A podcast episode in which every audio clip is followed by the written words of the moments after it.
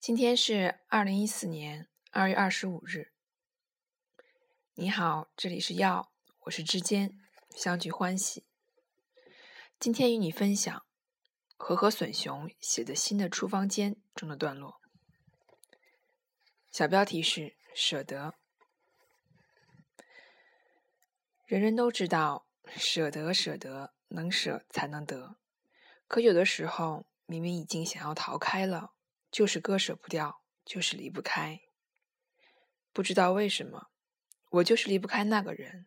虽然我知道他不爱我，虽然他常常喝了酒打我。不知道为什么，我就是离不开现在的工作。虽然我每天上班都很烦，工作我也不喜欢。不知道为什么，同事关系很差，挣钱也不算多，可我就是下不了决心辞职。就是这样。不仅自己想不出来为什么，而且自己也觉得毫无理由，因此对明明没有任何留恋的理由，但仍然离不开的自己很生气，觉得自己很没用。这种情况下，恐怕你得首先承认，尽管自己还搞不清楚那具体是什么，但是自己之所以离不开，一定是有道理的，这个道理也一定是有合理性的。也许只是害怕孤独，身边需要有人陪伴；也许对方很强势，能够帮不愿做决定的自己做决定；也许他其实长得很像某个人；也许一旦辞职，暂时没有工作，你就必须在家里面对你不想面对的人的脸；也许你不想被人说自己忘恩负义，翅膀硬了就换工作；也许你担心下一个工作会更差，等等等等。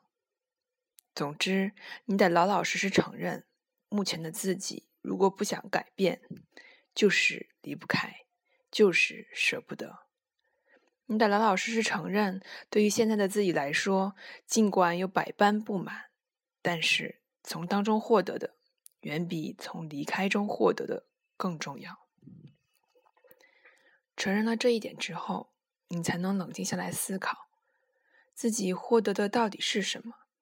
以及这些为什么对自己就这么重要？再之后才能调整改变自己。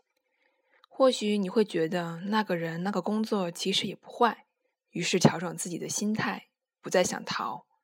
或者你仍然觉得离开是最好的选择，不过自己确实还是很需要从中获得的那些东西。但是这个时候你已经知道自己真正想要的是什么了。